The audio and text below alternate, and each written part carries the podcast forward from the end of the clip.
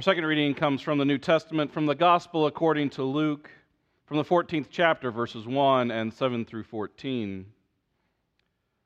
On one occasion, when Jesus was going to the house of a leader of the Pharisees to eat a meal on the Sabbath, they were watching him closely. When he noticed how the guests chose the places of honor, he told them a parable. When you are invited by someone to a wedding banquet, do not sit down at the place of honor, in case someone more distinguished than you hasn't been invited by your host. And the host who invited both of you may come and say to you, Give this person your place. And then in disgrace, you will start to take the lowest place. But when you are invited, go and sit down at the lowest place, so that when your host comes, he may say to you, Friend, move up higher then you will be honored in the presence of all who sit at the table with you. For all who exalt themselves will be humbled, and all those who humble themselves will be exalted. He said also to the one who had invited him, When you give a luncheon or a dinner, do not invite your friends or your brothers or your relatives or rich neighbors, in case they might invite you in return, and you would be repaid. But when you give a banquet, invite the poor, the crippled, the lame, and the blind, and you will be blessed, because they cannot repay you. For you will be repaid at the resurrection of the righteous. This is the word of the Lord.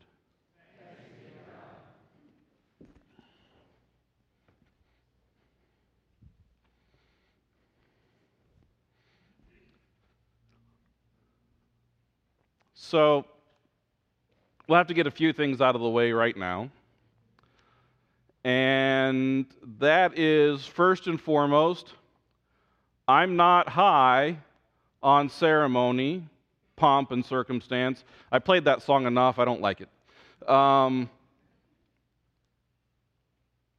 yes, I wear robes on Sunday. Yes, I wear a collar.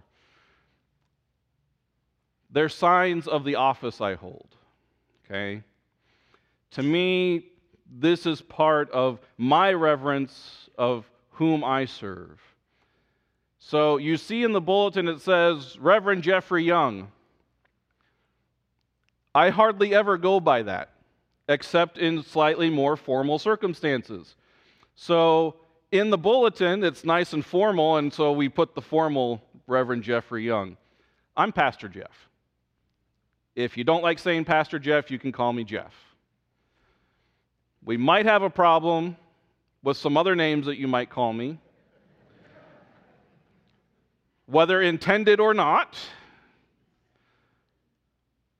But I am not high on major formality. Now, that being said, I can go into highly formal spaces and be formal. I'll do it. I'm not going to like it and I'm going to be mad the whole time. And as soon as I can, I'm going to get home and take off that stuffy suit. But I'll do it by golly. I prefer more informal relationships, okay? But I am here like this because for me, the reverend in my title isn't about me, it's about whom I serve. The reverence for the office of pastor is not about the pastor in it, it's about who the pastor serves. It's about Jesus Christ. That is the reverence. I'm no one to be revered. You all already figured that one out, I know, but the truth is that title of reverend was never ever something intended to be about the person always about whom the person was presenting. So, part of that is you can call me out if you think I'm not representing Christ doing my job. I'm not being the reverend. You can call me out if you think I'm not pastoring, because that's what I'm supposed to be doing. But again, Call me out even more so if I become a pastor who is trying to get you to revere Pastor Jeff. If I am trying to get you to be a cult of personality of Pastor Jeff, you best be calling me out on it because it ain't about me. Right? That's number one. Number two, am I supposed to preach a sermon today? Dave, you've got this, right? Okay. Oh. Number two is yes, I like to have fun. We are going to be experimenting for a little while on what needs to be in worship, what doesn't need to be in worship, what works for us, how it flows this way, that way. So every Sunday for a little while, there might be a little variation, just like today. We didn't take out a lot, we moved it around though. We're just trying it out. We need to find who we are together, right? Some people said, oh, we need a breath of fresh air. Which is funny to say to me because most people usually say, Would you stop with the hot air that you're throwing in this room? So if you're ever mad that Kevin keeps the building too cold, it's simply because he's trying to adjust for my hot air. That's, okay? But there's also a thing in my preaching. I have this problem. I ask questions. The problem that I have with asking questions is sometimes I ask a question so well it becomes rhetorical when I want an answer. And sometimes I ask a rhetorical question so poorly that people answer. Err on the side of caution and answer any question I give you. Okay? This is participatory. All right? It's participatory because it is exactly what Jesus is talking about in Scripture today about coming together at table. Right? Jesus is going to this formal meal at the home of the well to do, of the high of society, a leader of the Pharisees, who is high on formality and wants to be addressed as the Reverend so and so.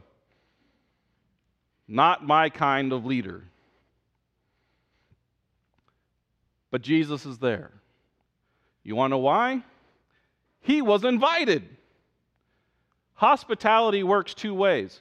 Hospitality isn't just about what we do outwardly, it's what we also do internally to receive invitations.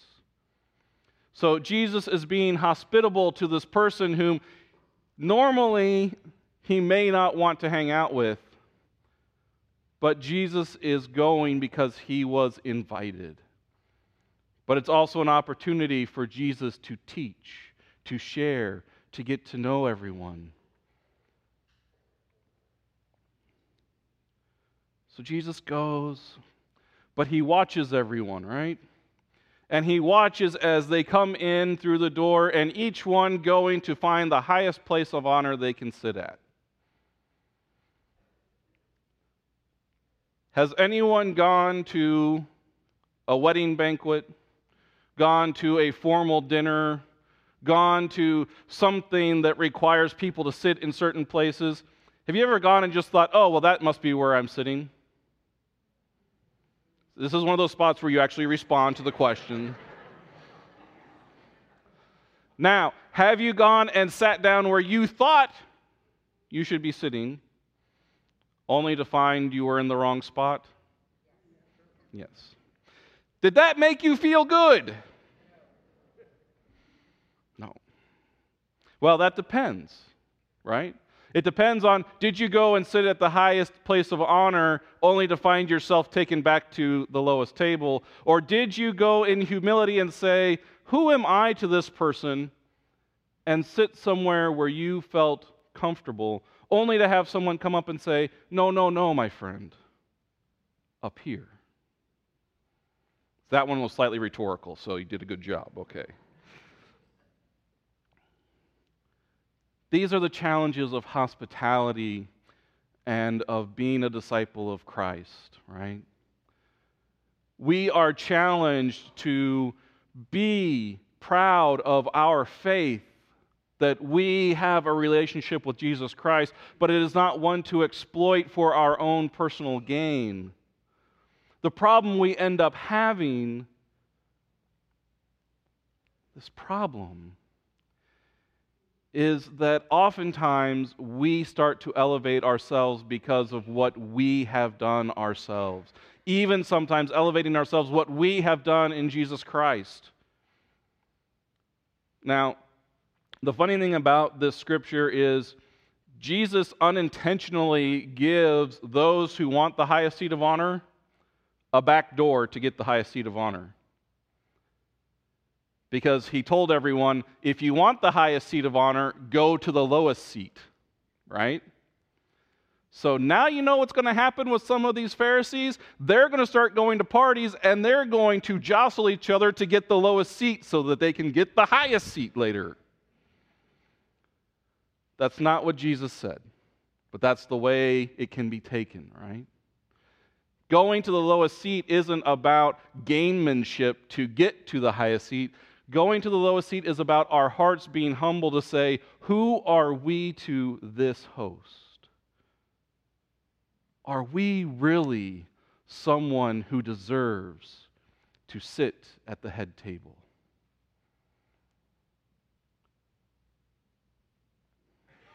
This is Jesus calling to us about making a larger table. Jesus says, My table is large, more than large enough but our problem becomes that we have shrunk our table to only a few places. Only a few places are allowed for those whom we deem worthy enough to come and sit at it. Only a few places where we can say, You are in my seats of honor, and I don't want any other seats. This is a problem. It's a problem that Scripture again and again calls us to reflect upon and look at. The Gospel of Luke is filled with this sense of what is the greater table. When Jesus says, Come to the lowest table and then be exalted, let's go back to the beginning of the Gospel. Where is Jesus born? in the lowest of low, right? To be exalted among the highest. Wait, no, even better. To be the highest exalted. Jesus' own mother, others throughout the gospel talk about what is going to happen in Jesus Christ, this changing of a larger table. So Jesus talks to the host and reminds him when you throw a party, don't throw it for those who are going to repay you.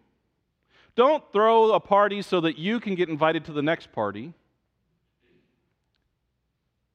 Have your banquet and invite those who could never repay you. At least, never repay you in the way that you are giving of the banquet. Does that sound like a certain table Jesus prepares? All of you who are welcome to this table, can you prepare this table for Jesus? Um, that was a big answer that everyone in one voice should have said, Absolutely not. So, can any of you prepare this table for Jesus? Rick, was there enough feeling in that answer? Oh, okay. Rick says okay. I'm not going to ask again.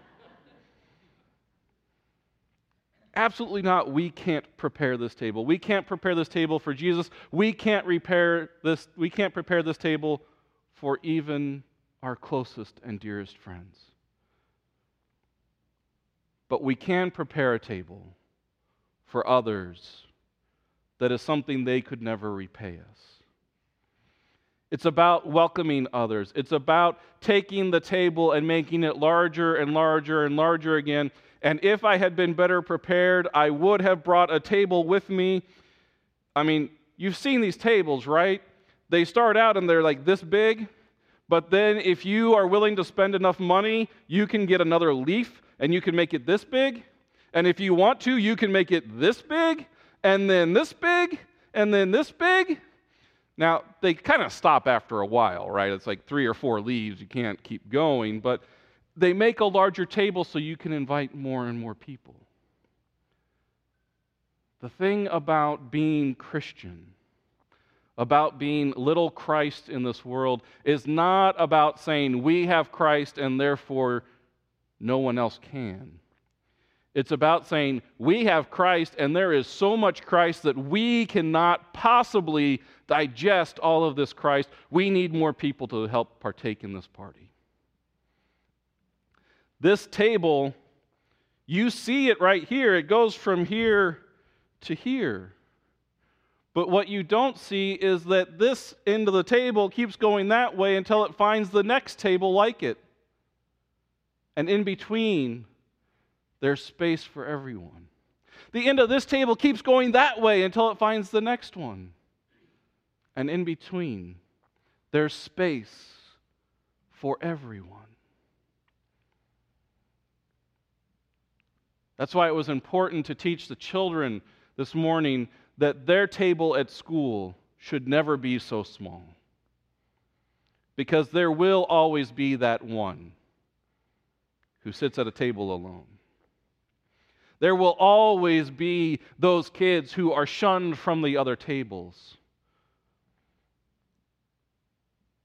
But our tables, our kitchen tables, our dining room tables, our Christ table should never be so small that one more doesn't fit. So, as we come to this table today, may you remember that all of us who are gathered here, we fit around this table. But this table can hold so, so many more. More who are not like us, more who could never repay us in any way, more who, just like each and every one of us, can never repay Jesus Christ this meal.